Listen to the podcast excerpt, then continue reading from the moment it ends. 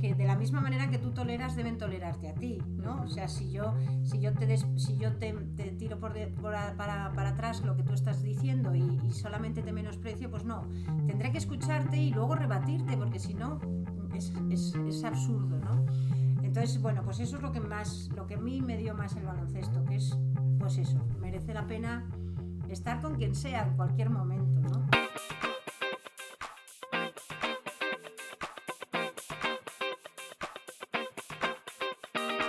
Another season in the books. The podcast featuring current and former professional athletes.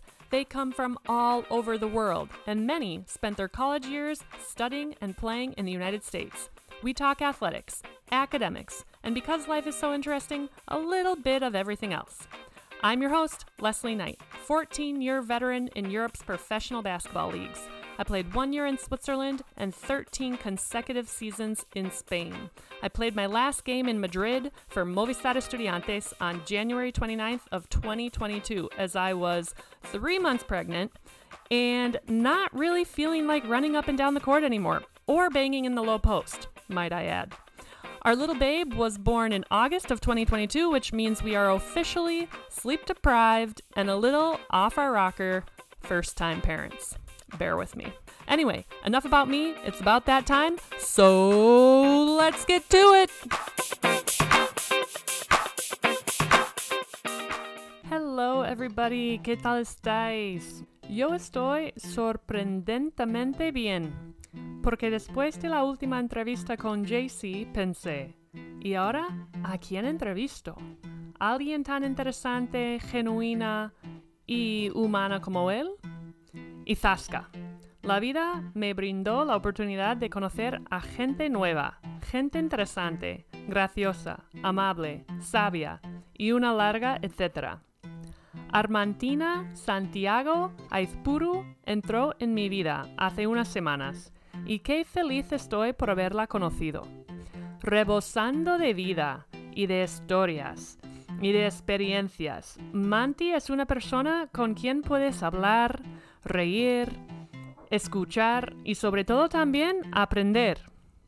Aquí hablamos de todo un poco. Es una crack en toda regla.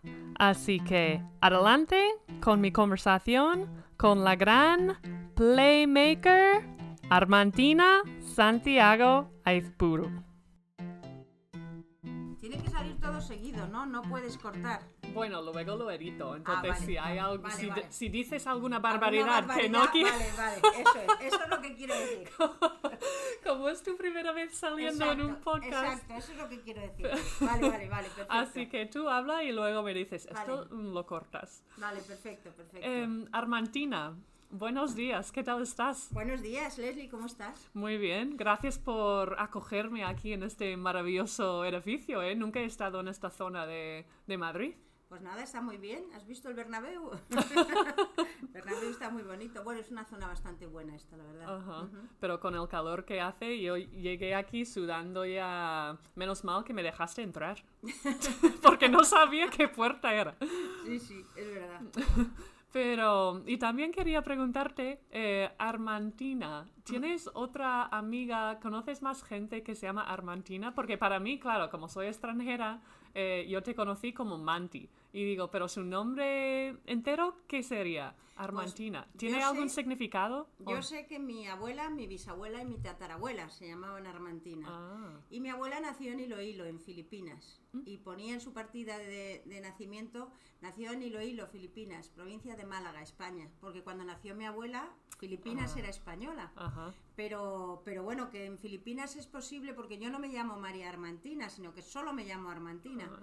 Y ya te digo, tengo tres y luego tengo otra prima, mi madrina también se llamaba Armantina, pero solo conozco gente de mi familia. Ajá. Y nadie, me- casi nadie me llama Armantina. Y cuando me llaman Armantina es como Armantina. No, eh, Armantina. No es, no es en tono. ¿sabes? Como si O habías o- hecho algo malo. Exacto. O a lo mejor como profesional. Armantina me llaman cuando trabajo, eso sí. Ah. Ajá. Pero, pero bueno.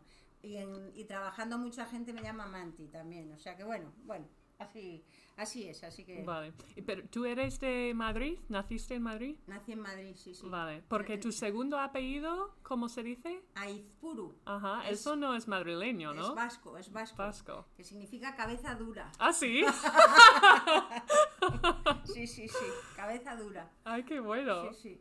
Así que tu madre o sus padres vinieron del País Vasco. No, no, los padres de mi madre es lo que te cuento. Eh, ella era de Filipinas y mi, y mi abuelo nació en La Habana, pero los abuelos, o sea, los, los, los abuelos de mi madre sí que debían ser vascos. Ah, El apellido Aizpuru sí que debía ser en algún momento eh, Qué vasco. bueno, Sí, qué sí, bueno. sí, sí.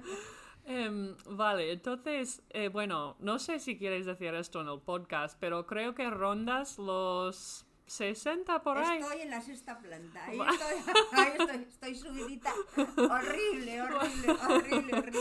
Estás fenomenal, estás fenomenal. Entonces, 60 años mirando hacia atrás, eh, en la época que creciste, yo siendo extranjera, no conozco de todo la, la historia de Madrid, de España, pero he visto vídeos, he visto, es- mm, he escuchado a la gente hablar, sé que Franco se murió en el 75. Eh, entonces, claro, pienso en una mujer como tú. eh, ¿Empezaste a jugar baloncesto de pequeña o cómo, cómo empezó tu, tu pasión por el básquet? Bueno, yo iba a un colegio de monjas, Mm. porque entonces las niñas estudiaban en un colegio y los niños estudiaban en otro, en esa España que tú dices. Y eh, lo que pasa es que a mí la muerte de Franco me pilló con 13 años. Entonces yo llevaba jugando al baloncesto desde, desde que tenía 11. Lo que pasa que en el colegio donde yo jugaba no había minibásquet, sino que jugábamos directamente en canasta grande. Entonces que una niña de 11 años se ponga a tirar a canasta grande, pues bueno, era al principio ni llegaba, ¿sabes? Pero, pero me empezó a gustar y me empezó a gustar. Y bueno, pues de ahí, del colegio, pasé directamente a- al canoe, vamos, a, a lo que entonces se llamaba club de vacaciones, que luego fue canoe. Y ahí estuve, eh, o sea, entré como juvenil y estuve cuatro años en junior, ¿sabes? Entonces, bueno, pues en mis cuatro años junior eh, jugué tres finales. Gané solo la última, gané, fui campeona de España junior al final, el, el último año. Pero luego el canoe fue tres años campeón, campeón de España junior. Y luego ya ganaron las ligas. En cuanto yo me marché, ganaron las ligas. ¿Y eso en, en qué año fue? ¿1980? Cuando yo empecé a jugar al baloncesto fue en 1973. O sea, con 11 años. Yo nací en el 62, pues en el 73. Así que tuviste la suerte de estar en un colegio donde había baloncesto femenino, porque yo conozco colegios cerca de mi casa que no hay equipos de, de baloncesto Sí, sí. para pues- niñas o ni para niños. Sí, sí, había ah, por lo menos había baloncesto y jugábamos una liga que era eh, colegial, digamos. Solamente se jugaba entre colegios. No, no, era fe- no era de federación, sino jugabas contra las damas negras, contra irlandesas, contra, contra colegios católicos que había eh, pues en, en- en Madrid, Madrid capital.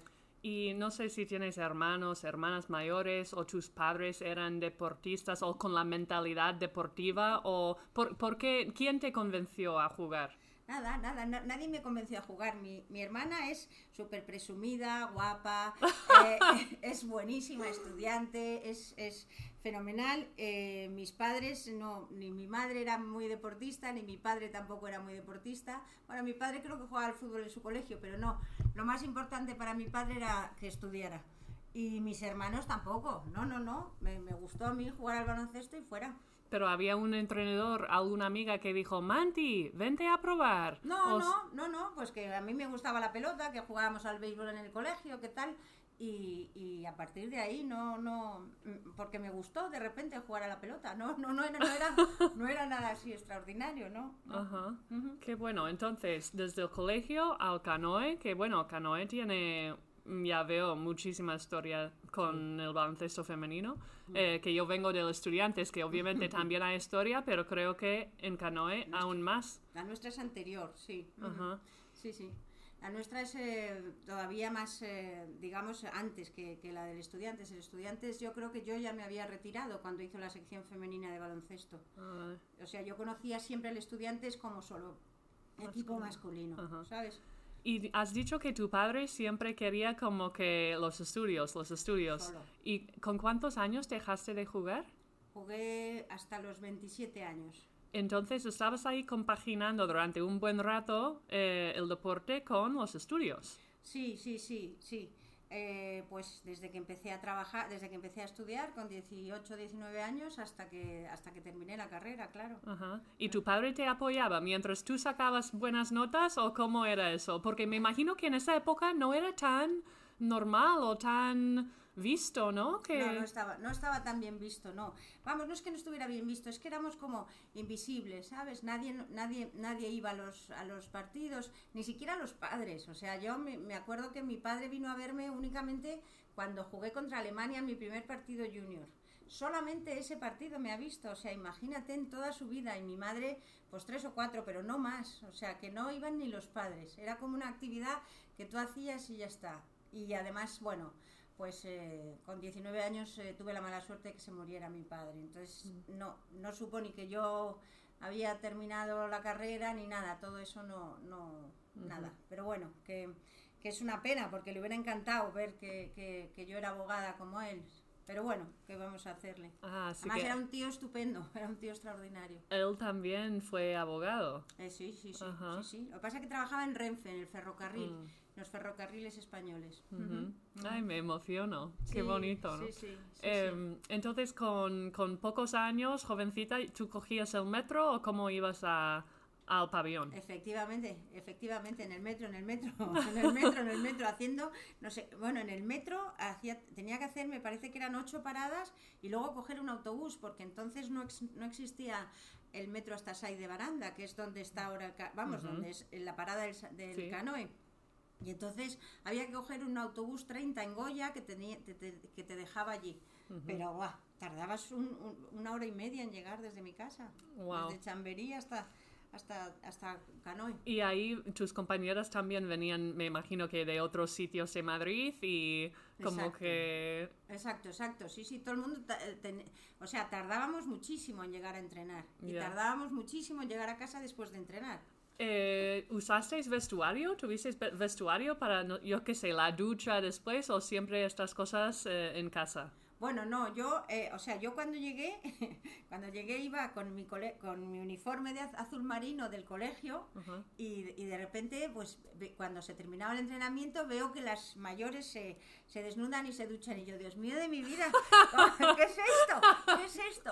Pero, pero luego ya te acostumbras, la verdad es que luego ya te acostumbras y ya no, no es tan. Lo que pasa es que luego depende de, la hora que terminábamos, entonces si a la hora que terminábamos nos ponías en el chándal y te ibas a tu casa.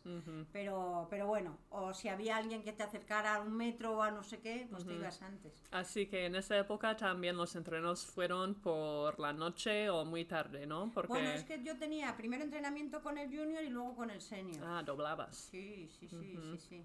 Y entonces, pues claro, era toda la tarde, era muchísimo. ¿Y, ¿Y muchísimo. cuándo sacabas tiempo para estudiar?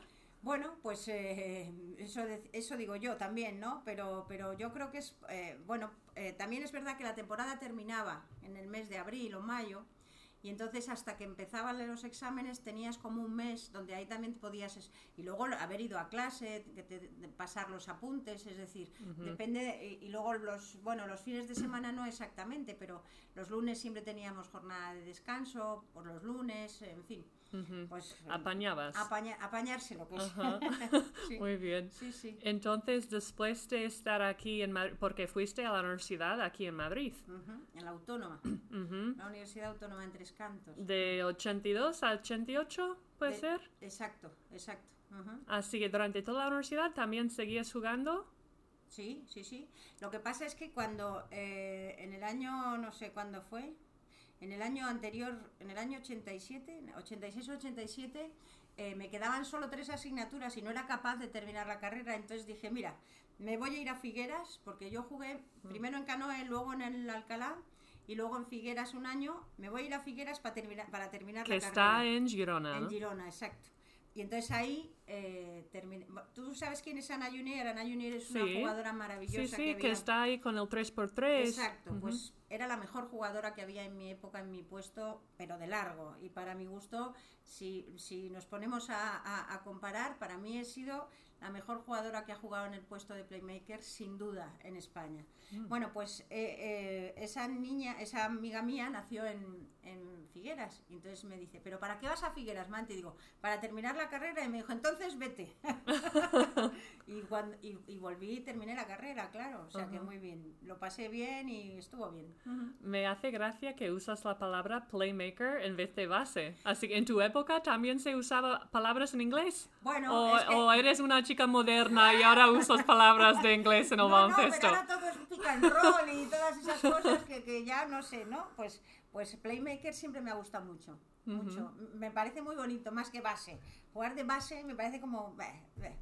Por el significado de playmaker, Sí, o que, sí, sí, que tú haces que el juego Exacto. funcione, ¿no? Y tú más- mandas, tú... Y más en aquel momento, porque ese baloncesto no tenía nada que ver con el de ahora. El de aho- entonces, el, el- el- el base, como tú dices, eh, tenía que ser la continuación del entrenador en el campo, y entonces tú decidías cuál era la jugada, tú les mandabas, tú decías, se movía la pelota. Ahora es todo, el que llega tira y venga, al rebote, venga, volvemos a defender. Es, otra, es otro baloncesto, es mucho más rápido, hay menos segundos de posesión, es otra historia, no tiene nada que ver. Pero bueno, eh, sí, sí, me gusta más Playmaker.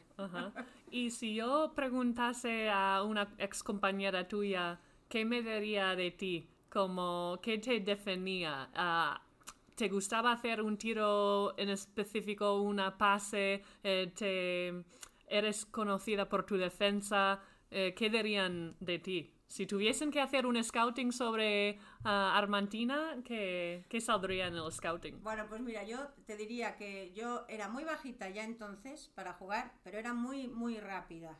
Entonces, eh, bueno, robaba muchos balones, todas esas cosas. Lo que yo mejor hacía era pasar, sin lugar a dudas, desde que era muy joven. Después aprendí a dirigir, a- a saber mover a mis compañeras y tal, y después a tirar. O sea, al final sí que sabía tirar bien, al final sí que podía meter 18 o 20 puntos. Y, y bueno, pues, pues incluso a Ana Junior le gané una vez un concurso de triples en el canoe. Guau. Pero, pero, pero que, que así- o sea, yo creo que conforme vas entrenando, vas, vas aumentando, digamos, las cosas que sabes hacer. Pero yo creo que te dirían, eh, defensa no te lo diría ninguna. Que yo era una buena defensora y te lo diría ninguna. Y, mm, y como estuviste ahí en Girona, entonces en esa época era una, eras profesional, Sí. te pagaban mm, un sueldo o te pusieron en el piso o cómo, cómo era eso. Me pagaban el piso y vivíamos eh, dos eh, mujeres catalanas, una americana que se llamaba Pan Leak, que había jugado en, en la Universidad de North Carolina con Michael Jordan. ¿Mm? Y presumía muchísimo de haber sido novia de Michael Jordan. ¿Novia? Sí, Ah. sí, sí, sí, sí, sí, sí, sí, más que novia. Ah. Pero bueno, y además en aquel entonces Michael Jordan era lo más, compréndelo. Y, y bueno, pues, eh, y luego dos madrileñas, y Ajá. aquello era un carajal, o sea, era un, un espanto. Pero entonces, ¿cuántas personas has dicho? La de. North Carolina, cinco. ¿Cuántos frigoríficos? ¿Cuántos baños? Había un solo frigorífico, pero cada estante era, era la embajada americana, la embajada española y la embajada catalana. No, no, era el- al final ya nos entendimos mejor y la cosa fue mejor. Pero, pero cada era, era eh, bueno, tenía como cuatro habitaciones la casa, dos cuartos de baño, un salón muy Ah, grande, era- estaba muy bien. Vale. La- en una calle que se llama Salvador Dalí ahora, porque entonces Salvador Dalí cuando yo fui vivía. Ah. todavía no se llamaba Salvador Dalí la calle. Qué fuerte. ¿eh? Qué curioso. Y fuimos al museo mil veces, pero mil veces. sí. Vale, entonces, tú vivías con una americana. Entonces, en esa época, has dicho, estamos hablando de los años 80. 87. 87. 88. Temporada Ajá. 87-88. Y yo llegué a España, bueno, en 2009-2010. Así Muy que, joven. bueno, pero yo mm, tampoco son tantos años de diferencia. Bueno, Sí, eh, un poco. 20 y pico, Mucho, 23. Mucho, mucho, mucho. Ajá, pero ya veo que había extranjeras aquí jugando. Sí, sí, sí, sí, sí, sí. Y me imagino que ella, ¿cómo se llamaba? Que no... Pam Lick. Pam, P-A-M. Sí. Y escrito L-A-E-K, eh, no, L-A-E-K-E. Ajá. Y era muy buena, era, era, era base escolta y era súper anotadora. Se- bueno, esa sí que jugaba un baloncesto actual porque se las tiraba todas, se las chupaba todas. Pero era muy buena, muy buena, muy buena. Y hablaba, me imagino que no hablaba nada, de español. nada. Bueno, sabía hacer, sabía hacer esto, mm, ¿cómo se dice? Cuando, cuando, ay, no, ¿cómo se dice lo de? mm, ¿Una frase de baloncesto? No, no, O- no, no. ¿Sabía? Ladrones, la- esto, o sea, cuando te quedas las llaves del coche dentro, eh, hacer el, el enganche para que te arranque el coche. Ah, bueno, impresionante. ella sabía hacer sabía eso. hacer eso. Yo decía, pero bueno, tú, ¿tú qué has hecho en, en North Carolina? ¿Tú qué has hecho? Ah, en North Carolina se hace de todo, me decía. Pero era muy, muy simpática, pero Ajá. muy, muy simpática. Era, eh, lo pasé francamente bien con ella. Íbamos con los futbolistas a las discotecas de rosas. Bueno, fue muy divertido. Fue muy divertido. Porque Era una me- estupenda. Me imagino que vosotras tampoco hablabais inglés en ese momento. Bueno, yo estudié en inglés. Yo estudiaba, yo estudié en inglés en el colegio. Ah. Pero bueno, eh, es verdad que cuando empezaron Las a- monjas ahí enseñando en inglés. Bueno, es que Con un buen acento, ¿no? Me No, imagino. no, no, no, no, las monjas no, las monjas no, pero eran em, eh, seglares, eran chicas, o sea, eran personas civiles, las que Ah, no eran religiosas quien nos enseñaban inglés. Pero Pero eran españolas. Sí, sí, imagino. eran españolas, por supuesto que eran españolas. Entonces, hasta mucho después, pero mucho después, no empezaron a venir irlandeses o ingleses, y entonces ya se convirtieron las clases de inglés en de verdad, que había que estudiar inglés. O sea, ¿cómo hablan mis sobrinos inglés? A cómo lo hablo yo, pues yo hablo en infinitivos, ¿no? pero ellos hablan francamente bien. Ajá. Y bueno, mis sobrinos los dos han estudiado en América y, y es una gozada oírles hablar en inglés. ¿Te acuerdas dónde? Eh, esto, Santi, mi, mi sobrino Santiago en la Universidad de Boston Ajá. y, y Carlos en Madison. Madison, Wisconsin. ¿Sí? Ah, Wisconsin. al lado de Minnesota, en el Exacto. Midwest. Exacto, exacto. Muy bien. Y además es, una, es un sitio precioso. A mí me encantó. La Ah. universidad es una preciosidad. fuiste? Sí, claro. Ah, bueno, por favor, por favor. no sé. Los Estados Unidos de América, Leslie, si te he dicho que si no hubiera sido española, yo que hubiera querido ser americana. Ya, ya. O sea, vamos, me encanta ir a América, me encanta. Me parece fabuloso. Así que país. conoces la Universidad de Madison, ahí en Sí, Wisconsin. sí, sí, sí, pues sí. yo fui, obviamente, fui muchas veces a jugar porque estaban Claro. en mi, mi liga y luego una amiga mía se fue a, ahí a estudiar y hicimos su despedida qué de bueno. soltera porque es como un, un campus muy universitario, ¿no? Total, Muy- sí. total, total. Así que hemos caminado por los mismos calles ahí. Sí, sí, sí, me Qué encantó. fuerte. Y el El Capitolio lago. es muy bonito. Bueno, me gustó, me gustó mucho Madison. ¿Que fuiste por la graduación o...? No, no, fuimos a verle. Vamos, fui con una amiga mía que jugó conmigo en el canoe también. Y le digo, venga, vente a Madison conmigo, tal, a conocer a, a la Universidad de Carlos. Y fuimos a verle a él, Ajá. nada más en el mes de noviembre. Y fuimos allí. Así que todavía no tanto frío, ¿no? No, no, no, ¿cómo que no? Ah. Unas, bueno, había unas nieves, unas nevadas Sí. tremendas, tremendas, Ah. tremendas. Y fuimos en autobús de Chicago a, a- a Madison y luego volvimos otra vez en autobús y otra nevada tremenda, Ah, vale. tremenda, tremenda. Así Me que fui- encantó Chicago. Ah, también. Chicago es como Nueva York pero limpio. es fantástico. Yo, mm, no sé, seguramente me gusta más Nueva York simplemente porque hay más cosas que hacer.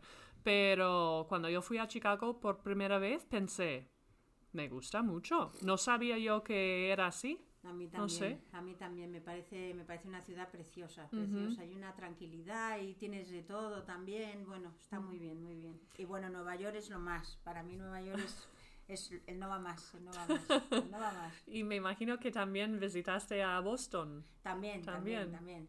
Fui con mi otro sobrino el primer año que estaba Santiago en, en Boston Ajá. y entonces fuimos a ver Boston simplemente. Fuimos al Madison Square Garden porque querían los dos ver un partido de la NBA.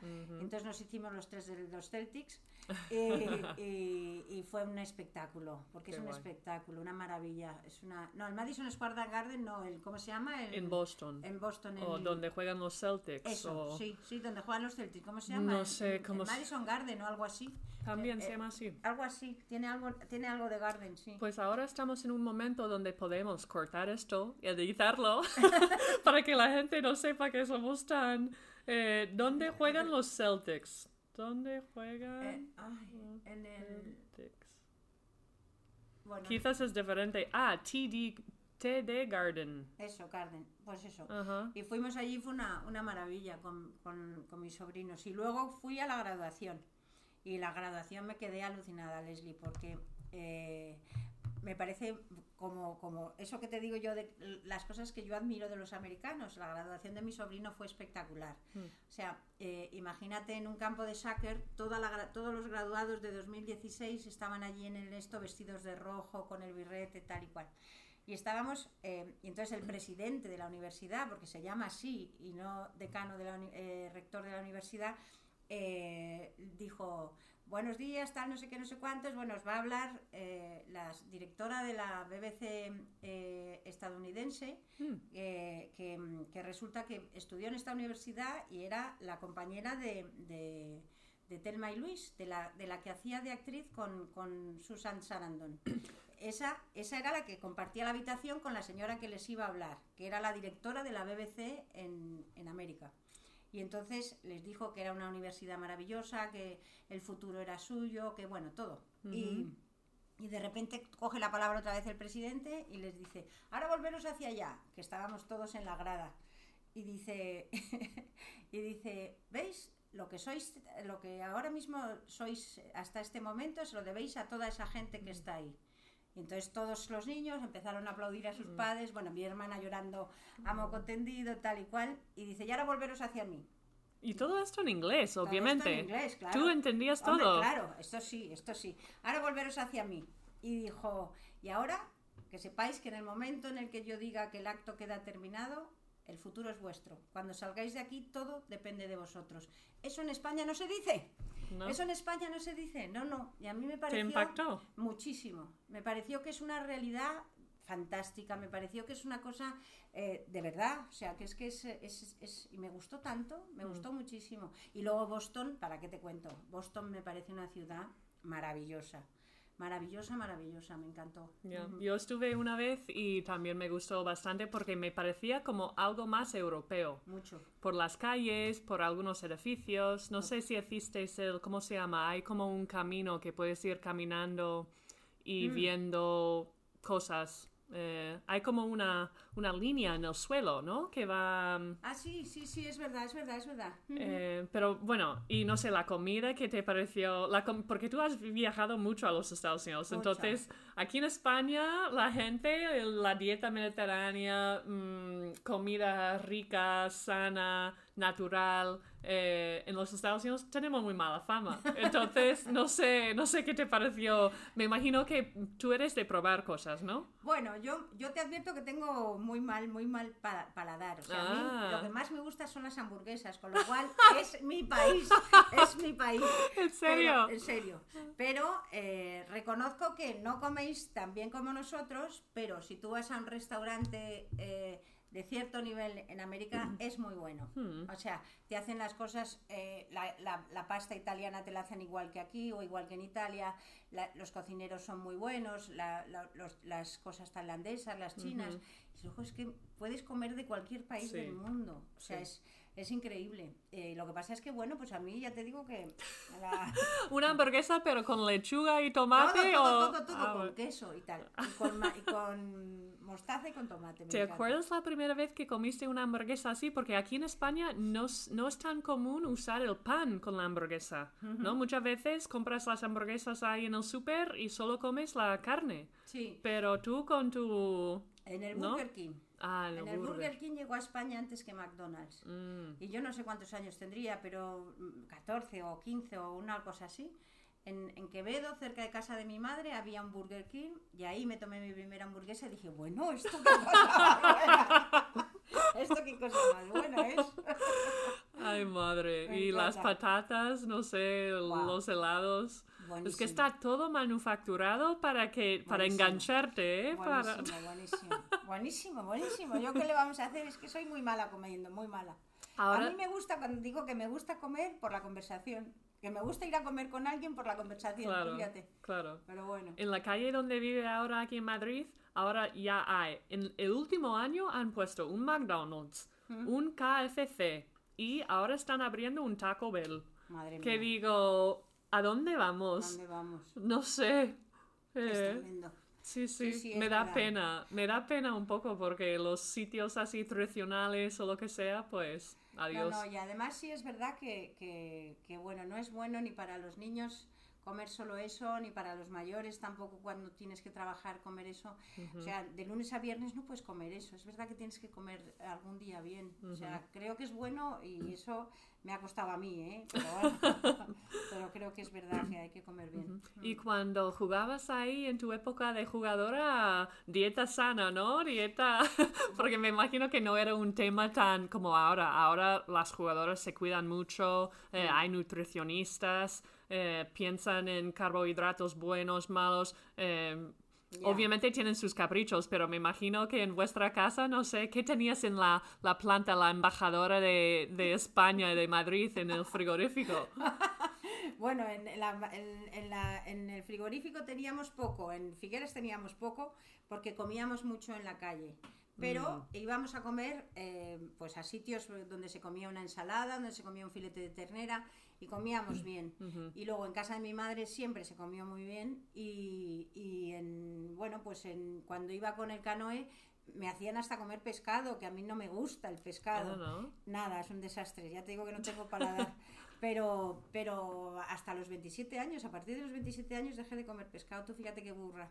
Pero bueno, el caso es que, que- que en el- con el canoe tomábamos pasta, tomábamos carne, toma, siempre hemos comido bien. Nunca, mientras jugábamos al baloncesto o cuando yo eh, jugaba al baloncesto, siempre, mm, siempre comía bien. Nunca, nunca, nunca tomábamos solamente hamburguesas, tomábamos un día. Con, Ent- Entonces, para que lo tengo claro, ¿seguías estudiando cuando estabas en Girona o cuando volviste de Girona terminaste? No, no, no. Eh, en la temporada que jugué en Girona, terminé la carrera en junio de ese año. O sea, yo jugué 87-88 y terminé la carrera en el 88. En mi último examen, que fue Derecho Internacional Privado, eh, lo aprobé en junio del 88. Que era la, la temporada 87-88, que era cuando había jugado en el Balbi Figueras. Pero entonces, cuando estabas ahí en Girona, estabas estudiando. Sí, sí, claro, tres, Pero las no- tres asignaturas que me quedaban. Vale, pero no era como ahora de distancia, no había un programa así por internet. No, no, Tú- no, no, no, no, que va en absoluto. Lo que pasa es que como eran, digamos que eran asignaturas que yo ya había visto cuando estaba en Madrid, tenía todos los apuntes, Mm. simplemente tenía que, que retenerlos en la cabeza, estudiarlos. Ajá. Era- tenía Y- que estudiar. Y además, Filosofía del derecho, de civil e internacional. fíjate, Eh, además de la figura de tu padre, que fue abogado, ¿había algo del derecho que te llamó la atención, que tú querías, o fue más por tu padre? Nada. Yo le dije, a, me dijo mi padre, ¿qué, ¿qué vas a estudiar? Y le dije, pues no sé, y me dice, Derecho. Y digo, bueno, pues nada, lo que tú mandes. Porque en- en mi padre además pues era muy conservador y era, un, era, un, era la persona más importante que ha pasado por mi vida. Pero, pero, pero bueno, pues eh, había que obedecer a mi padre, o sea, no, no, no había otra, no había otra posibilidad. No, tú no le podías decir, yo quiero hacer arte dramático, porque me hubiera dicho, pero tú, pero tú, ¿cómo vas a hacer arte dramático? Es imposible. O voy a, o voy a ser, tenía que ser o una, una carrera importante o no. o ir a la universidad era algo así. ¿Tu madre trabajaba fuera de casa? No, mi madre no. Mi madre era una señora muy, muy, muy divertida, Leslie, te hubiera encantado. Porque tenía mucha gracia y era una señora muy divertida, pero no, no trabajó nunca fuera de casa. Me, me- no sé, me llama la atención porque si tu padre era así muy tradicional, muy, pero él tenía claro que sus hijas iban a estudiar y que iban a, a trabajar algún día, ¿no? Veía el valor en eso, veía... Bueno, mi padre, mi padre era, vamos, ya te digo, yo creo que es una, era una persona muy, muy inteligente.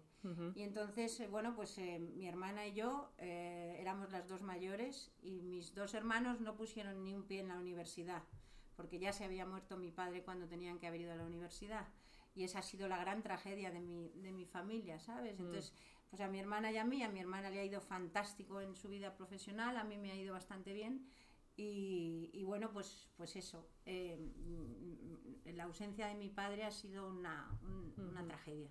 Pero bueno, que, que, que sí es verdad que, que mi padre tenía claro que daba igual cuál fuera el sexo de, de sus hijos. Lo importante era ser universitario y estar formado. Ujú. que es lo- eso, eso es verdad. Es así. Y ahora que llevas, mm, ¿qué? 30 años o más ejerciendo Pues, como... desde el 88, desde el 88 empecé a trabajar en el ayuntamiento de Patones. Así que empezaste justo después de, de tu graduación, más o menos. Ujú. Y me puse a En trabajar- patones, patones de arriba, patones de abajo. Bueno, es que es un, es un solo ayuntamiento. vale. Entonces, Pero patón- estamos hablando del mismo de- sitio, del mismo ¿no? sitio, exacto. Yo tuve que inventariar los bienes del ayuntamiento de Patones de Arriba porque pertenecen al ayuntamiento de Patones. Son las dos, es el mismo municipio. Y, y ahí estuve trabajando y, y después ya, pues como me ponían entrenamientos por la mañana y por la tarde, A que tú pues- seguías jugando. claro, yo dije que ya no, vamos, ya me decían que ya no, no, no llegaba a los entrenamientos y, y ese, es, la siguiente temporada, en el 89-90, me, me retiré. Bueno, Y- me hicieron retirarme. Bueno, me hicieron retirarme. Ya, ya estaba claro que no. Pero aún así me parece increíble que jugaste hasta los 27. ¿Te parece poco o mucho?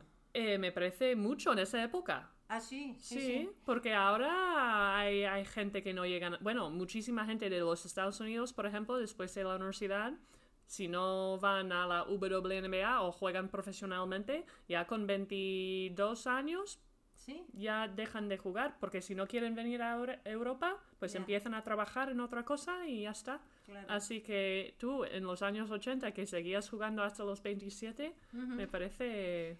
Pues sí, probablemente por eso que te digo, porque todavía no había terminado la carrera y entonces todavía no me podía poner a trabajar. En Figueras ganaba dinero, luego cuando volví en el canoe también nos daban unas especies de beca, pero esa era muy pequeña Mm. para todas y bueno, pues, eh, pues bueno, pues eh, y luego también trabajaba en un colegio dando clases de baloncesto, con lo cual también tenía dinero y no le tenía que pedir dinero a mi madre. En fin, eh, bueno, pues eh, enseguida empecé a, o sea, enseguida a mí el baloncesto me dio la posibilidad de tener dinero sin pedirlo en casa. Y eso también es muy bueno. Por, por eso que te digo, por entrenar al baloncesto a las niñas, que eso fue una experiencia muy, muy divertida también. Sí, sí. Porque además, pues eh, imagínate, cuando yo salí del colegio, eh, empecé a entrenar al baloncesto, yo tenía 18, 19 años, y ahí eh, me llevaba 4 o 5 con las niñas a las que yo daba baloncesto. O sea, eh, era, yo estaba más cerca de las niñas que de las monjas. Ya, Claro. o sea, pero bueno, claro. así que nada. Y mm, bueno, trabajando en patones, tú vivías en Madrid. Sí.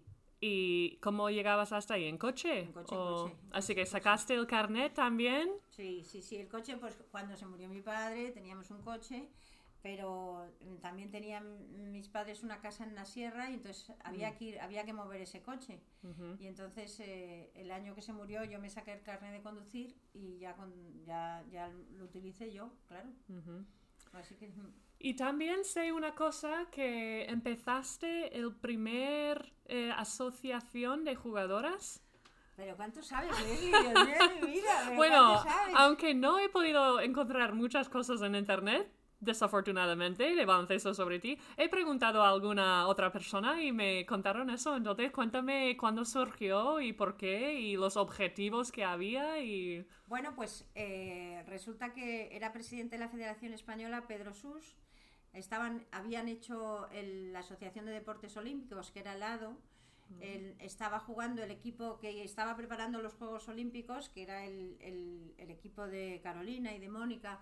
Estaban preparando los Juegos Olímpicos de Barcelona, pero competían contra el Canoe, contra todos los equipos de primera división y no podían ganar la liga, pero jugaban. Y entonces ahí eh, habían constituido la, la asociación de jugadores, pero ya la asociación de jugadores era como un, como un sindicato, ya era algo de la, de la masculina, ¿vale? Y entonces, eh, pues me llamó a mí Pedro Such y me dijo, bueno, tu asociación no puede ser lo que es la, la masculina, pero podíais hacer, iros al notario, con cuatro o cinco con- constituís una junta directiva, tal y cual, y os, yo do- os doy un dinero eh, para, bueno, pues para que podáis tener alguna reunión anual y tal y cual. Y en, y en ese año, en el año 88 también, fuimos al notario, a- constituimos la asociación, tuvimos un par de reuniones y fue muy divertido, fue muy divertido. Y luego yo fui miembro de la Junta Directiva de la Federación Española de Baloncesto Mm. durante el tiempo que, que y aprendí muchísimo, pero muchísimo.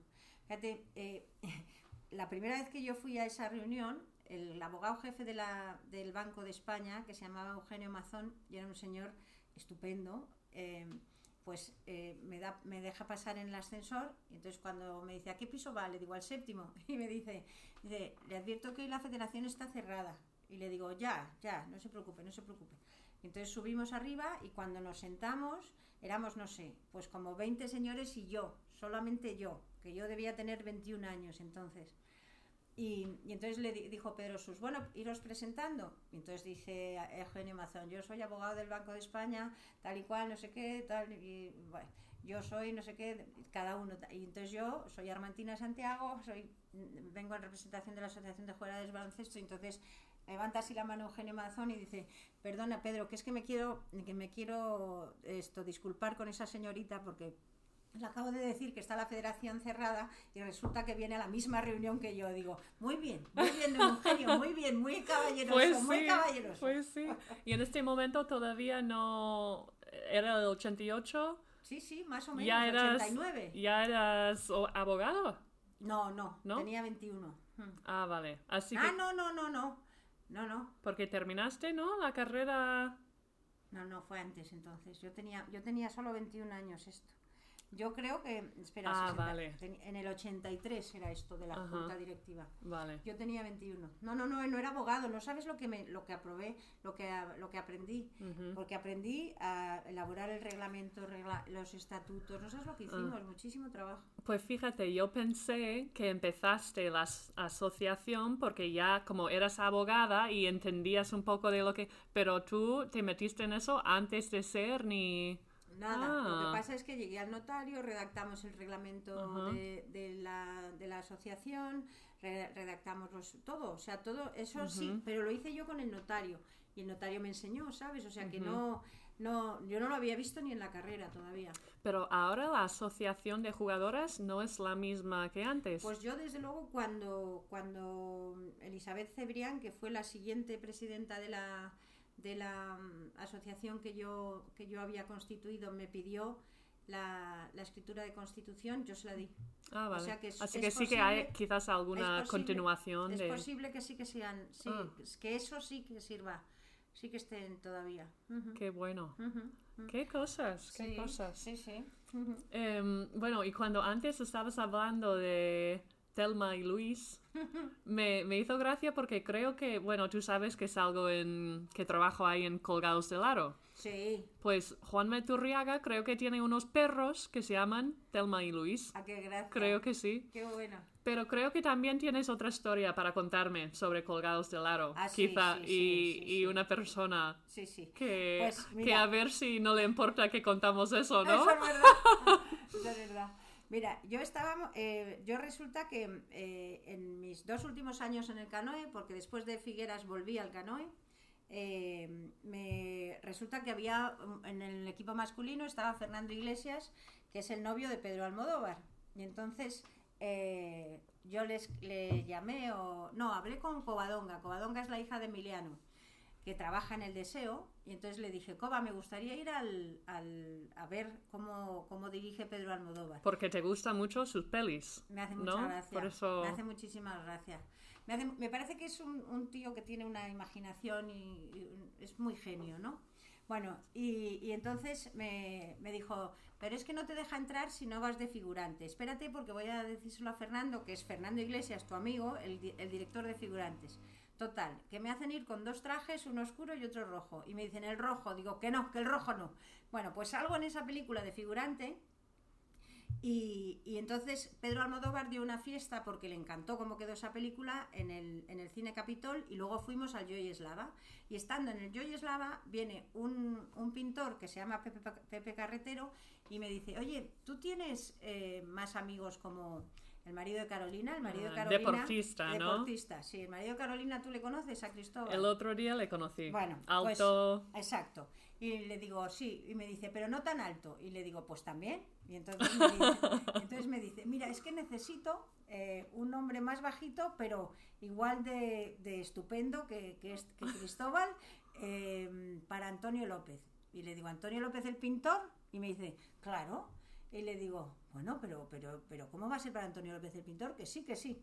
Bueno, pues total, que llego y le digo a, a la mujer de Toñín Llorente, que es el director de Colgados del Aro, le digo, necesitaría una foto en calzoncillos de tu marido. y me dice, sí, hombre. Y le, y le digo, hombre, que, que- que es para Antonio López. Y me dice, ¿quién es? ¿Qué Antonio López? Digo, Antonio López, el que tú piensas que es Antonio López. Y me dice, no me lo puedo creer. Y entonces le digo, que sí, que sí, total. Que le mandamos, le mandamos unas fotos de Toñín sin cabeza, en calzoncillos. ¿Y eso en qué año fue? Esto ha sido en el 2019. Ah, hace poco, Ah, claro, relativamente cuando Dolor poco. y Gloria. Ah, vale. Cuan- Cuando Dolor y Gloria, sí, sí. Porque digo, claro, en sus años de jugador obviamente estaba cachos cachos, ¿no? No, no. Aunque ahora se cuida mucho también. Muchísimo, muchísimo. Ah. Porque sigue haciendo muchísimo deporte. Sí. es que no para. Sí, sí. Bueno, y entonces, eh, pues em, eh, le mandamos las fotografías y dijo, me encanta, ahora necesito verle la cara. Y entonces le dije, Tete, que pide la cara. y, entonces, y entonces le mandamos la cara y dijo, perfecto. Y- ah, no, entonces me llama a mí Pepe Carretero, que es también pintor, y me dice, Manti, te paso con Antonio López. Y yo, y yo, ¡ah! ¡ah! ¿Pero cómo es esto? Y le digo, bueno, muy buenas, muy buenas noches, pero... Y hablaba así como súper humilde, encantador, encantador. Y le digo, bueno, que, que sepa usted que yo le admiro muchísimo porque es usted el pintor más reconocido que hay en este momento en España y, y probablemente en el mundo. Y me dice, muchas gracias, muchas gracias. Y le digo, ¿le han gustado las fotografías? Y me dice, sí, quiero que me des el teléfono de Toñín y yo le llamo. Y entonces él llamó a Toñín y, y quedaron en que el martes siguiente iba a ir a posar para su taller y tal. Pero no sé qué pasó, que si las puertas de la Catedral de Burgos, que si no tal, y el caso es que no, no, no llegaron a hacerlo. Pero que a, que a Antonio López le gustó Toñín en calzoncillos, es verdad. Qué bueno, pero podemos ver eh, el producto. En al- No, no llego a... No, no, o sea, yo se las pasé y luego eliminé las fotos porque, porque no, no, la- no las iba a tener yo, pero las tiene él. las Sí, sí, pero no, al final no hizo una La escultura. escultura todavía no, no está Ah, hecha. vale. Lo que pasa es Porque que Antonio tenía que posar. Anto- sí, y además Antonio López es como va, va a su a su a su paso. Ah. Sí, tiene mucho, es mayor, en fin, pero pero es muy es fantástico. ¿Qué, qué de historias? Me dicen que tienes amigas y amigos en todos los ámbitos, en todas partes, en todas los las bandas políticas de, de, de cualquier tipo de, yo qué sé, diversidad. Tienes amigos en, en los rincones que haya. Bueno, pero eso es porque yo siempre he dicho que como no me he reproducido, que cuando mis amigas estaban reproduciendo yo seguía saliendo a tomar una cerveza, eh, pues claro, eh, es posible que me hayan presentado muchísima gente interesantísima, pero interesantísima. Y es verdad que, que luego una vez que ya, o sea, una vez que a mí ya me has interesado o me interesas, me interesas para siempre. Eso es verdad. Y, y bueno, pues, pues, pues sí, me gusta, me gusta tener amigos. No me gusta estar en casa, eso es verdad. Pero entonces me, me pica la curiosidad porque tú me, me has dicho antes que eres una mujer mm, así más tradicional. Mucho. ¿no? Vale. Eh, y yo creo que un problema, bueno, una cosa que hay en el mundo es que eh, la gente no se habla. Eh, si tú estás en tu grupo con todo el mundo que piensa como tú, como que no, no sales de tu burbuja o no quieres ni escuchar a lo que tiene que decir la otra o el otro, pero en contrario tú eres así más tradicional, pero te encanta hablar con la gente, escuchar su punto de vista, eh, tener amigos de todo. ¿Por qué crees que... Bueno, yo creo que eso es- fue lo más importante que a mí me dio el, el baloncesto que yo te, da, yo te he dicho, ¿no? Con 15 años eh, paso de un colegio a, a ir al, al canoe.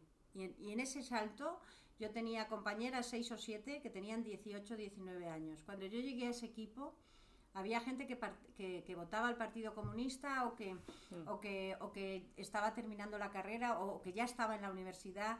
A mí, a, a mí aquello me abrió la cabeza y creo que, que lo más importante es eh, tolerar tolerar eh, sin, sin perder tu, tu, tu manera de pensar, porque yo creo que, bueno, pues que, que de la misma manera que tú toleras, deben tolerarte a ti, ¿no? O sea, si yo, si yo te, des- si yo te, te tiro por, de- por a- para, para atrás lo que tú estás diciendo y, y solamente te menosprecio, pues no. Tendré que escucharte y luego rebatirte, porque si no, es, es, es absurdo, ¿no?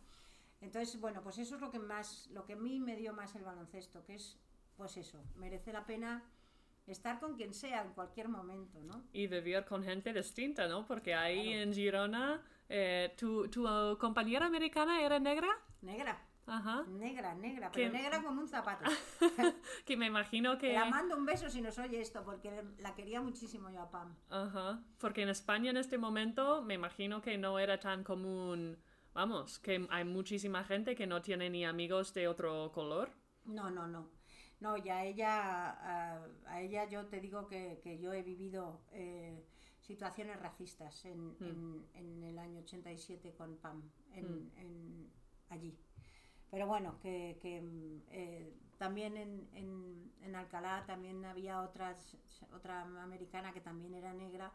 Y bueno, pues no, con ella no, no hubo situaciones racistas, depende también, ¿no? Depende de, depende de con quién des. Pero Yo pienso en las americanas en aquella época, eh, cambiando un poquitín de tema, y digo, porque las americanas de hoy, eh, para entretenerse cuando no están en los entrenos o cuando no están jugando, pues tienen eh, conversaciones gracias a los smartphones que tenemos ahora, eh, pueden ver un montón de películas que han descargado o bajado de internet, eh, pueden hablar con sus familiares. En los años 80, ¿qué hacía Pam en su tiempo libre? ¿Leer libros? ¿O qué, qué cosa más rara, no? No, le- a, a Pam le gustaba mucho salir a pasear. Eh, bueno, pues a- alguna vez íbamos, ya te digo, íbamos a bailar cuando podíamos ir a bailar porque no era Mm. víspera de partido, después de entrenar o lo que fuera, si había una fiesta. eh, y luego eh, hablaba muchísimo por teléfono porque tenía un bebé, vamos, tenía una niña que había Ah. dejado en los Estados Unidos con su madre Wow. y, y estaba siempre muy pendiente de ella. No y- sería bebé de Michael Jordan. no, no, presumía mucho, Ah. presumía mucho de haber estado con Michael y, y, le la- todos le dábamos muchos aplausos a que hubiera estado con Michael Jordan, ¿eh? Sí, ¿eh? sí, sí, sí, sí, era muy, muy, muy, muy- era fantástica. Fantástica, pero, pero bueno, que las, eh, las americanas yo creo que, que, que, bueno, había algunas que tenían interés por hablar español, otras no. Eh, yo, por ejemplo, a la mayoría de ellas le decía, ¿quieres venir a los toros? Y me Mm. decía, "Mm, pues no sé, bueno, llévame, llévame. Entonces, cuando ya habíamos visto uno, me decían, vámonos de aquí. Y yo le decía, pues venga, vámonos, porque claro, no les, o sea, yo, yo les decía, vamos a verlo, y si no te gusta, nos vamos. Y nos íbamos. Pero, pero eh, eso es un espectáculo al aire libre, no hay que entender nada, y si, y si hay que entender, pues bueno, pues te, te lo puedo explicar o no, pero, pero no, no, es un espectáculo, no, no hace falta, no hace falta que entiendas el, el idioma, no hay, no hay nada que hablar, ¿no? Pero, pero esas cosas, pues, eh, pues bueno, pues hacíamos, hacíamos ese tipo de cosas. Pues yo fíjate, cuando fui a ver a los toros aquí en Madrid por primera vez, yo no sabía que mataban al toro. Claro, eso, yo- eso le pasaba también a ellas. No sabían que los mataban. Sí, y no, no sé qué pensé yo de qué se trataba, pero luego cuando me di cuenta digo, ¿esto qué es? Como que me llamó mucho la atención y fui con mi hermano una vez, fui tres veces, porque claro, cada vez que viene alguien de fuera es como, bueno, algo típico, pues si quieres, vamos. Fui con mi hermano y vimos quizás tres, que no sé si en total son seis o siete. Claro. Y mi hermano me dijo, no puedo más, vámonos. Claro, sí, sí, eso, me- eso me pasaba a mí con las americanas. Eso me- pero claro, entonces te estoy hablando de hace muchos años. Ahora yo creo que si tú le dices a una americana vamos a los toros no va. Hmm. ¿Sabes? Pero, pero bueno, que, que entonces era, era ese, ese tipo de cosas. Y luego eso, había algunas que sí querían aprender español y otras que no. Otras nunca. Nada, nada. Pero en la pista os entendíais y... Sí, ¿no? yo, yo ya te digo que yo lo que mejor hacía era pasar. Entonces, Estaba yo- encantada contigo, ¿eh, Pam? Bueno, y yo buscaba muchísimo al poste bajo, cuando tenía las americanas altas, cuando...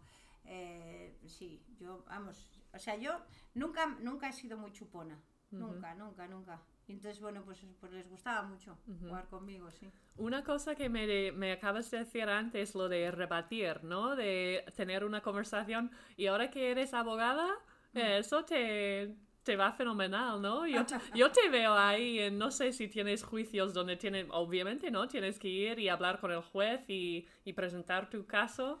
Eh, Sí, lo que pasa es que en, la- en- en España la- no es como en las películas donde yo protesto y tal y cual, sino que en España eh, su señoría te da a ti la, la, la venia y entonces tú tienes que tu intervención, luego se la da a la parte contraria y luego concluyes tú y concluye la otra parte, o sea, no es, o, o las testificales, pero es siempre, o sea, no, no hay, digamos que no hay un debate en, en, en la... Vale. en- Y no puedes levantar la mano y decir, salvo que sea algo muy, muy, muy... Hmm. O, o- o- o- o decir un recurso de reposición contra algo que, ha- que, haya, mm, que haya dicho el juez que, que no se admite cualquier cosa, pero si no, no. ¿qué No, tipo no. de derecho sueles Yo- hacer? Yo ah, trabajo en la jurisdicción contencioso administrativa, que es ir contra la administración.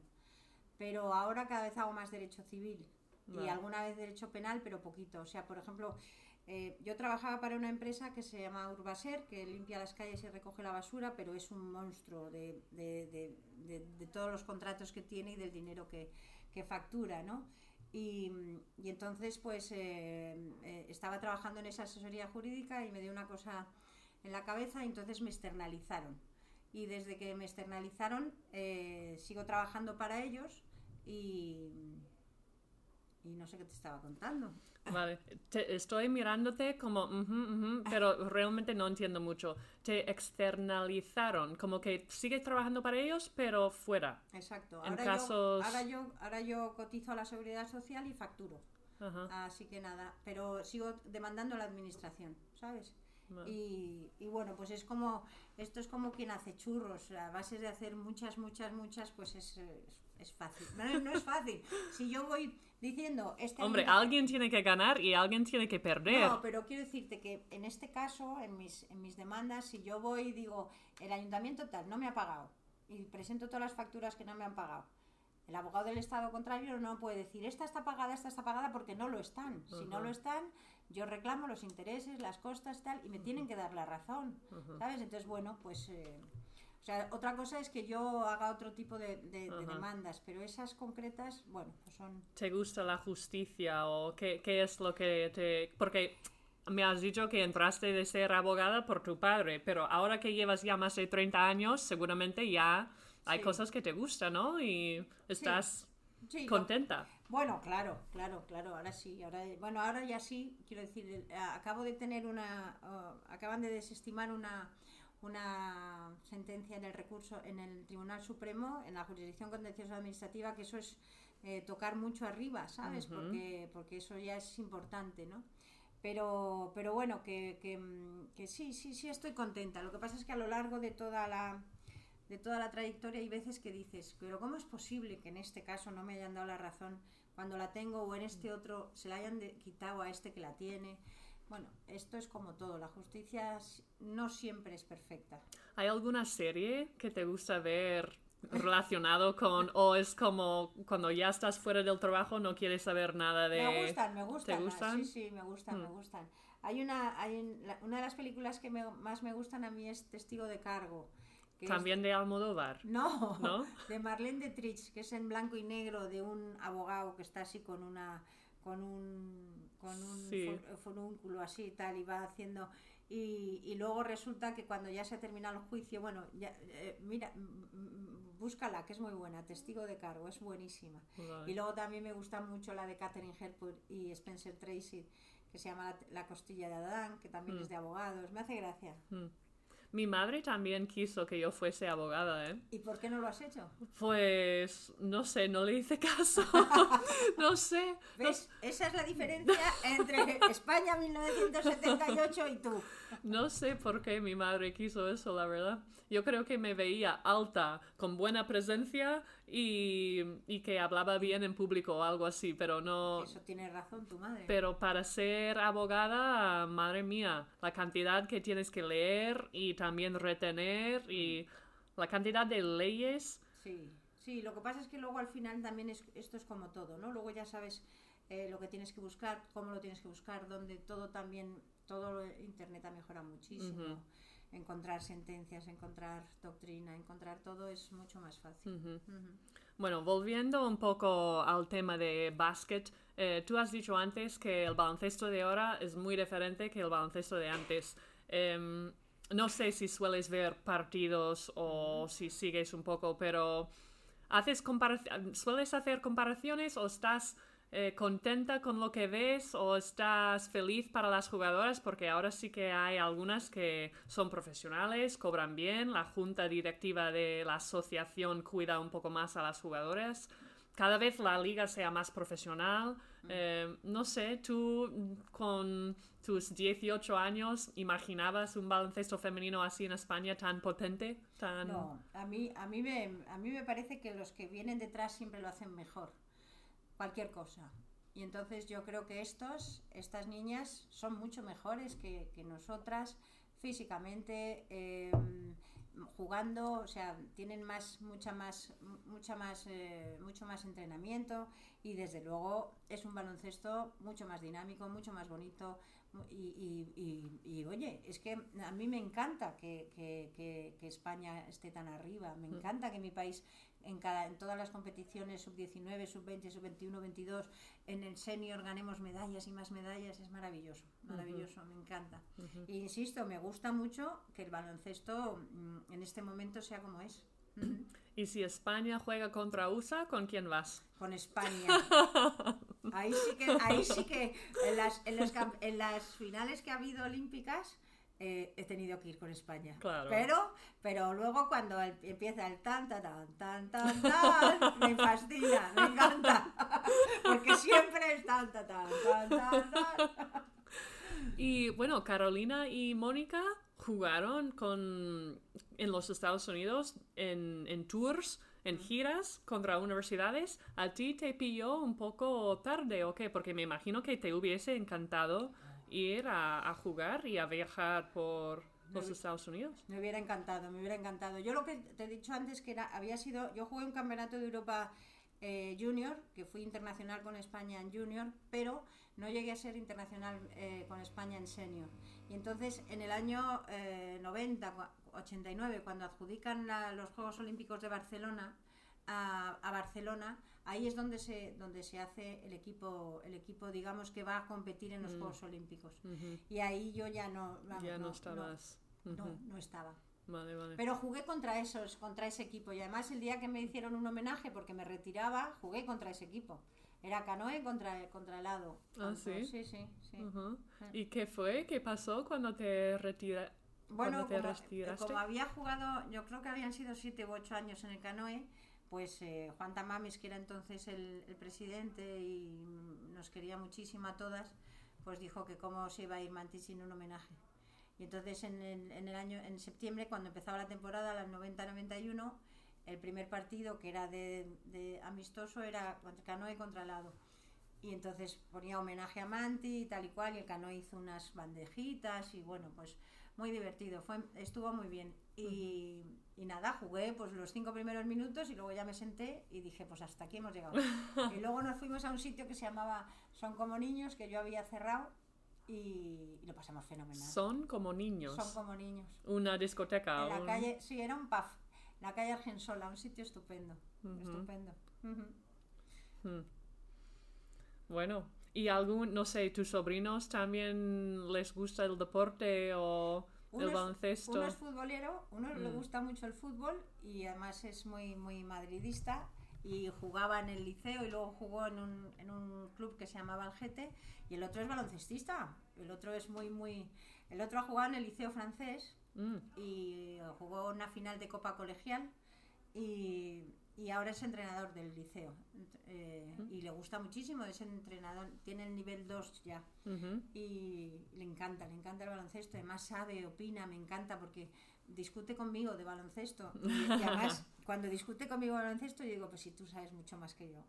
Si es que, o sea, ¿sabes? Por ejemplo, me dice, si es que Yabusel hace no sé qué, no sé cuántos, y digo, bueno, pues, pues no, a mí no me parece que lo haga tan mal, pero, ¿sabes? Cualquier cosa, ¿Y si, si entrenas ahí, tienes que entrenar en francés? No, ¿O es castellano? No, no, no, hablan en castellano también, porque en el, en el liceo, bueno, mi sobrino sabe francés porque estudió en el liceo, pero salvo que venga un niño directamente de Francia y ese primer año le hablas en, en, este, tienen clases en español y clases en, en francés. Qué bueno. Así que no, no. Bueno, y por curiosidad, hablando de los Estados Unidos y lo que te gusta, ¿en qué otros sitios has estado? En otros sitios he estado, a ver, he estado en Bogotá, hacia Bueno, en, en los Estados Unidos, quiero decir. En- en- ah, en los Estados Unidos he estado en Nueva York cinco veces. Wow. Es que, bueno, es que me, me- me encanta. En Y- Miami, bueno, y cada vez que vas a Nueva York hay sitios donde tienes que volver o siempre vas a un show ahí en Broadway o que... no, en Broadway he visto Miss Saigon, he visto Cats, he visto El Rey León, he visto Mary Poppins, he visto... eh, Es que, eh, es que para mí ir a Nueva York es como, ¡guau! es lo más. o sea, estoy, dos semanas antes que no duermo. No sabes cómo es. O sea, me, me, me, me vuelve loca. Nueva York me vuelve loca. Y además, eh, yo tenía, tengo unos primos que viven en Miami y una de ellas, la prima, vive en Nueva York. Mm, Y entonces está casada con un músico y tiene dos hijos y, y al final voy casi siempre a casa de ellos. mm. Y bueno, lo, es que lo paso muy bien, lo paso muy bien. Qué Y guapo. El, el músico me lleva también al... al ¿cómo Los se- jazz. No, sí, ¿cómo se llama el sitio este? El, el de la ópera, el, el Ah. bueno. Ay, el que hace así, el, eh, joven, el Metropolitan. Ah, ok. Buah, Y ve- eh, veo, veo, nunca he ensay- estado. veo ensayos generales, o Mm. sea, unas cosas increíbles, pero increíbles. Y Mm. nada, pues eh, Estados Unidos me, me- me encanta, me encanta. ¿Has estado en Las Vegas? También. ¿También? También, también. Eso, eh, en mi 40 cumpleaños, con una de mis amigas también del básquet, Lola. Que la Ah, tienes que conocer, Leslie, porque te va a encantar. Es súper alta, mide 1,93, jugaba en el canoe, ta- toda esta época.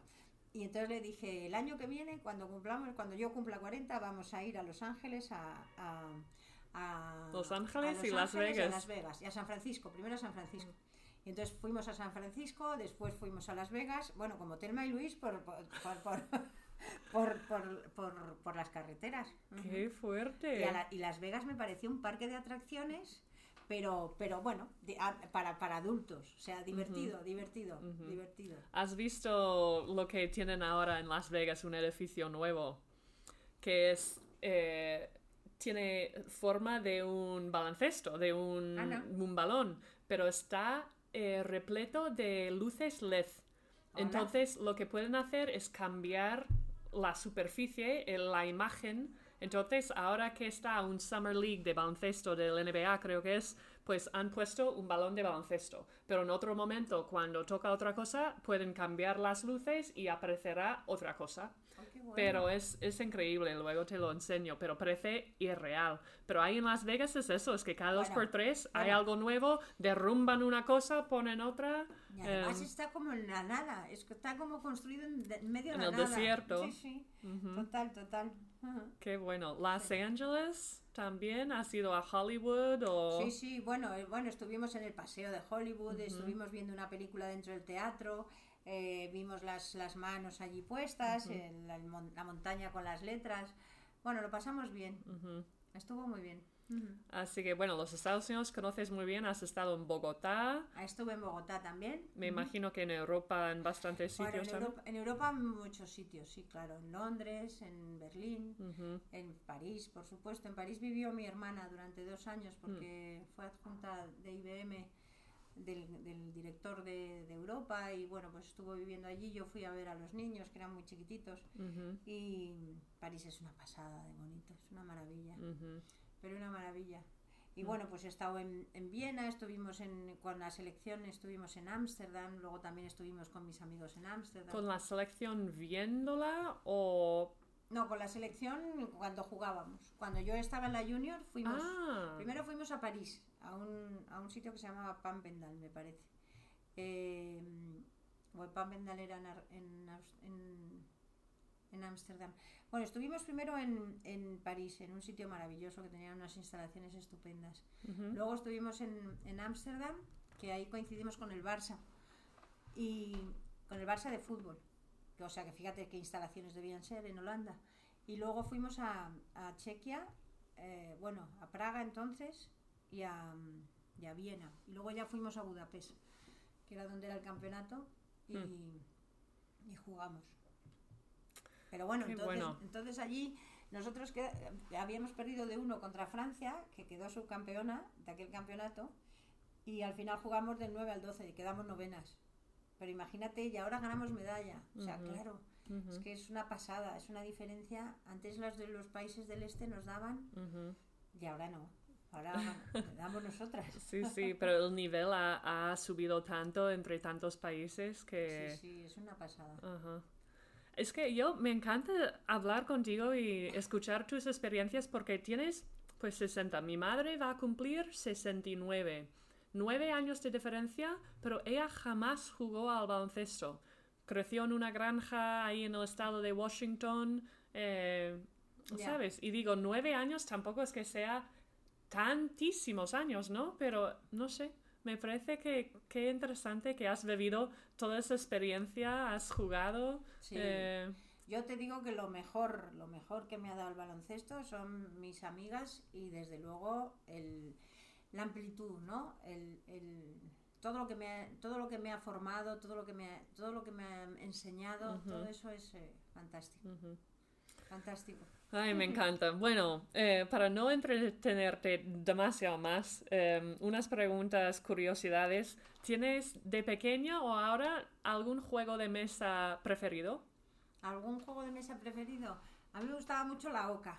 La jugar a oca. la oca. Ah, pues yo nunca he jugado, pero ju- eh, jugué cuatro años en Logroño y ahí en Logroño, en una calle, hay la juego, el juego de la oca pintado qué en bueno. el suelo, Mm. pero no sé ni cómo es ni... Pues apréndelo para tu niña, ya verás, ya verás cómo le gustará. Ah. Es súper fácil, solamente tienes que aprenderte cuatro o cinco cosas, de, dados, de dado a dado y de tal a la presión y no sé qué, cuatro cosas, y todo lo demás son dibujos. Entonces, Ajá. para un niño, es, es, eh, a mí el parchís, por ejemplo, me parece mucho más... Mucho más eh, bam, bam, bam. tienes que Mm. tener suerte, tienes que saber jugar, haber jugado mucho al parchís para saber cuál tienes que mover, llevar las de atrás antes que las de delante. Bueno, mientras que en el- la OCA es entretenido para cualquier edad. A mí me gusta mucho. Vale. Y luego mm, de adultos el póker. ¡El póker! Sí. Eres una caja de sorpresas, Total, Manti. Total, total, total, total, Ah, total. Seguramente tienes un buen poker face porque además como eres abogada te pones No, ahí no. seria No, no, me gusta, me gusta muchísimo, me gusta muchísimo. con Además, amigos sí, o en Las Vegas. ¿En Las Vegas jugaste a Bueno, póker? pero es que no, al, al póker no, porque en Las Vegas tienes que tener como una... O sea, primero tienes que entrar con... con, Una- con- pagando y tal, y no. Jugué a la ruleta, la ruleta me encanta, la ruleta me fascina y es facilísimo, tú lo pones, se lo das al croupier. Cuando yo fui se lo dabas al croupier. Ahora ya ni siquiera, en la americana ya pom pom pom la pones tú. Entonces era ruleta americana, pero se lo dabas al croupier, ahora ya no hay que dárselo al croupier, simplemente tira la bola. O Vale. sea, pero bueno, que, que el, el Cualquier póker. persona puede jugar, vamos. Exacto, exacto. Exacto. El póker, Ah. vale. ¿Y programa de la tele? ¿De pequeña o de Programa de la tele de pequeña. dibujos animados o no sé? ¿Qué veías? de pequeña de los dibujos animados, pues veía Tony Jerry. Me Ah. gustaban mucho. Ajá. Porque eran en color y, y luego me gustaba mucho que siempre el ratón fuera más listo, más listo que el gato, porque el gato nunca me ha gustado, el gato nunca. Y... ¿Te veías reflejado en el ratón, así pequeñito total, y total, rápido? Y rápido, total, total, total. Me El gustaba. playmaker. Me gustaba mucho más, me gustaba. Y además eran muy bonitos los dos. El, Mm. el dibujo de, de Tom era muy mono. Eh, el de Jerry era mucho es muchísimo más bonito. Wow. Pero bueno, eh, me gustaba mucho. Que eso fue que en los años... Pues no sé, debía tener yo Y- 7, 8, 9 años. Wow, no sé, existen 69, durante tanto 70. tiempo. Sí, sí, Porque yo también veía a Tom and Jerry. Claro. Pero bueno, porque tú tenías muchos más canales de televisión que aquí, pero aquí venían como, como bueno, a la, a la hora de los niños, a las 6 o a las 5 y media ponían dos o tres y ya, se acabó. Y eso sí lo veía. Y Bugs Bunny También. Pero. Box Bunny no me gustaba tanto como Jerry. No. Jerry me gustaba el, el, el, el dibujo. Qué bueno. Sí, sí. Y, y si podrías decirme tres cosas que sueles tener en la mesa, la mesita de la cama. En la mesita de la cama, Sí. pues eh, una foto que tengo con mi padre. eh, las, las pastillas de la mierda.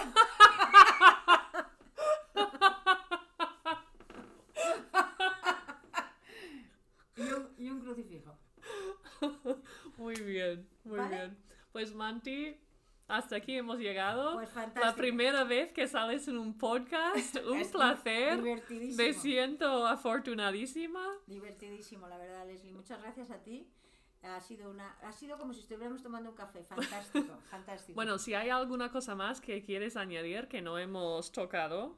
No, no, eh, no, no, no. Bien, ¿no? bien, perfecto, perfecto, perfecto. Si, si tuvieses que recomendarme una película de... Bueno, obviamente la peli donde sales tú la tengo que ver. Dolor y Gloria. Dolor y Gloria. Vale, 2019. que es- el- la protagoniza Antonio Banderas y Penélope. vale. ¿Vale? Ah, una cosa que te quería decir. Ah, que, eh, una, una cosa. Jugué un All-Star femenino, ¿eh? O sea, ¿Sí? que no creas, no, sí, que, que no creas que no fui buena. Un El All último Star... año, sí, sí, el último año de la liga, el, el- el año este que te digo, en el año 80, 90, Ajá. jugué el All-Star. ¿Cómo Porque- se llamaba la liga en aquella época? Liga Primera femenina. división, primera, división. Sí, Ajá. primera división femenina. Pues ahora no hacen un All Star. No, ya no se hace.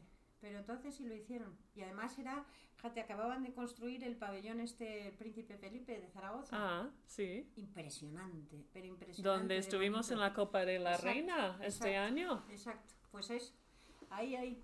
Y lo acababan de construir y lo hicimos, allí fue el partido. Ajá. Precioso el pabellón. Dos equipos, entonces. Sí, el este y el oeste. Muy divertido. Porque, bueno, España, ento- el este y el oeste, como... Yo era el oeste. O sea, Vale. nosotros, yo estaba en Madrid con Canarias y con, y con, al- con la Galicia y al otro lado, pues las catalanas, las de Valencia, tal. Ajá. ¿Y quién ganó? ¿Te acuerdas? Sí me acuerdo. pero El otro equipo. y había como un MVP y estas cosas Sí, de... sí, y había, había dos, eh, dos americanas buenísimas. Ah, Una- que jugaban las americanas También, también. también. Ah. Pues eso te estoy contando. Ah, ¿Qué te vas a- te- vale. Te, voy a creer que Así que era- so- solo los de Murcia y los No. madrileños. No, Vale, vale. Pues entonces Había- mucho mérito, ¿eh? Ah, que estabas ahí. claro. Había, había una, una que, que en, la, en la rueda de calentamiento tocaba el aro. O sea, Ah. tocaba el aro y lo bajaba. O sea, ¿sabes? No la- Lisa no la- Leslie no era, ¿no? no, la metía para abajo, pero eh, Sí, se, sí. se colgaba. Wow. Y eh, era, la gente la aplaudía muchísimo. Sí, fue muy divertido. Y además de americanas también había jugadoras de, de Europa, ¿no? Me imagino. Bueno, es que solo había americanas. Cuando yo jugué. Ah. Ah, bueno, no. Yo tuve una que era de Finlandia, Lea. Ajá. Esa, esa era finlandesa. Hmm. Y luego tuve una yugoslava también. Tuve una yugoslava. Bueno, se llamaba Yugoslavia entonces. Y Serbia, ningún, ningún entrenador ah, femenino. ¿O siempre eran hombres entrenando? Yo tuve en mi segundo año junior una entrenadora que se llamaba Coro Domínguez, Mm. que era entrenadora superiora, eh, superior y, y eh, solamente he tenido esa. Todo lo demás han sido hombres. Todo lo Ujú. demás que yo he tenido eran hombres. Ujú.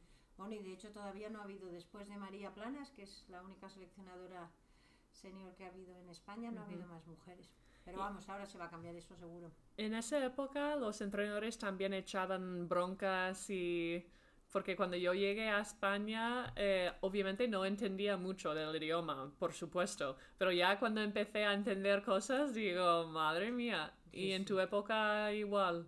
Sí, sí, sí, sí. Vale. Hombre, yo, yo creo que, que es verdad que en mi época eh, se hablaba mejor, ¿sabes? O Ah. sea, no, no se decían tantos tacos en general en la vida, Ah, vale. ¿sabes? O sea, la, la gente, eh, se- o sea, se- eso se, se decía cuando uno estaba muy, muy cabreado, Mm. cuando las cosas salían muy mal o porque tal, pero no se dirigían a ti diciendo... eh, ah, no sé qué, eh, Ujú. eso no, pero, pero alguna vez sí te decían alguna cosa. Era el tono, era la. ah, ah, tal, defiende, no sé qué. Pero no, no era, eh, no era falta de, Una falta de respeto. No, Vale, vale. no, no. Mm. Vamos, o por lo menos yo no recuerdo, no recuerdo así mucho, mucho. Y desde, desde Girona, ¿había equipos en el sur, en Huelva o en Granada o en... Porque ahora mismo, por ejemplo, no hay ningún equipo Andaluz. de liga femenina en el sur. Y en tu época, no sé. No, eh, Tampoco. fíjate, yo, yo recuerdo que el, eh, esto, Bonnie, Bonnie Heuer, la madre de los Hernán. Gómez, venía de irlandesas, de Sevilla, Mm. de, de allí. Eh, sí, era de irlandesa, sí. Y, y ese equipo, pues, pudo, me parece que llegaron a, a- a casi poder ascender, pero luego no tenían dinero para competir o no sé qué.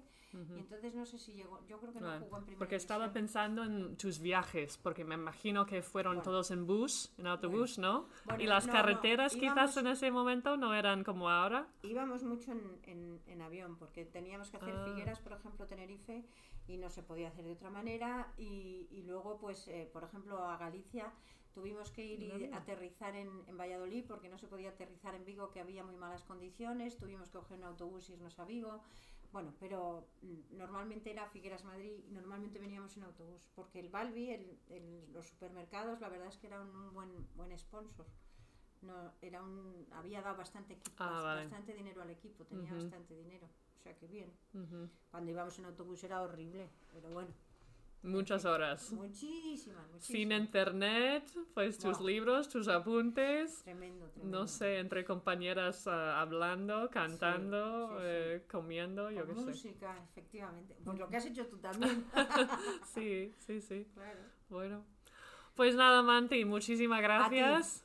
Y que no pase tanto tiempo hasta que nos veamos otra vez. Perfecto, perfecto.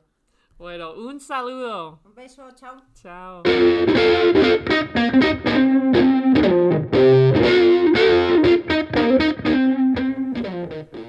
All good things come to an end. Todas las cosas buenas tienen su fin, ¿a que sí?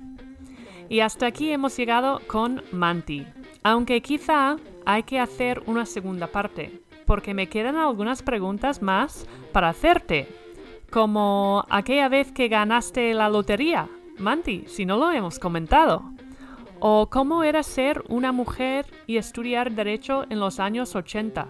Tampoco te pregunté mucho sobre el tema. Y mm, incluso me gustaría saber más sobre tu padre y por qué era un hombre tan fascinante y tan tremendamente importante eh, para ti eh, en tu vida. Así que eso, hay que quedar otro día. Oyentes, espero que os haya gustado la conversación de hoy. Como siempre, gracias por escuchar. Y please dejarme cinco estrellas ahí en Apple Podcasts o un comentario. Sobre todo los comentarios majos, ¿eh? a ver si estas historias llegan a más oídos. Y poco más. Gracias por estar. Un abrazo gigante y hasta pronto. Cuidaros mucho. Chao, chao.